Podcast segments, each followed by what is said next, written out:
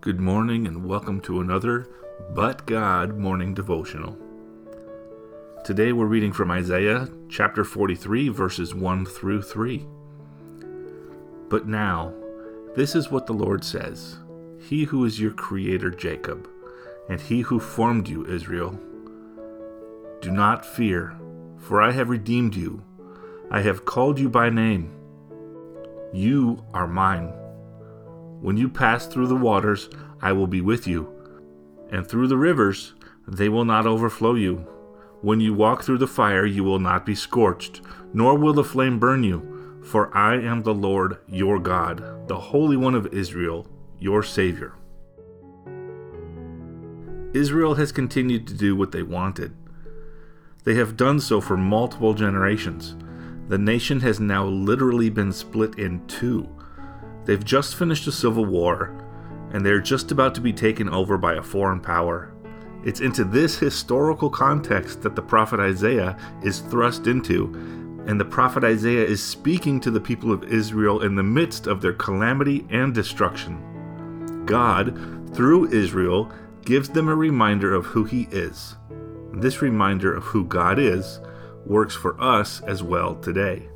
One, He's our Creator tells us, Do not fear. 2. He has redeemed us. 3. He's called us by name and we are His. 4.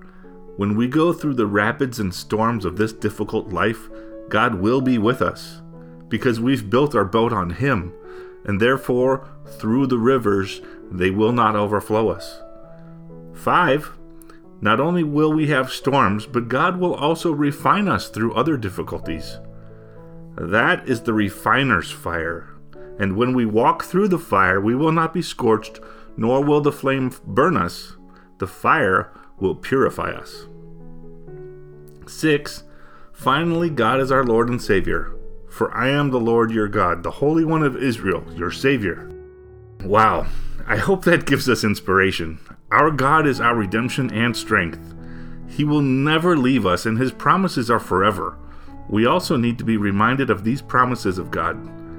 Take strength in these words from God, spoken to you by the prophet Isaiah.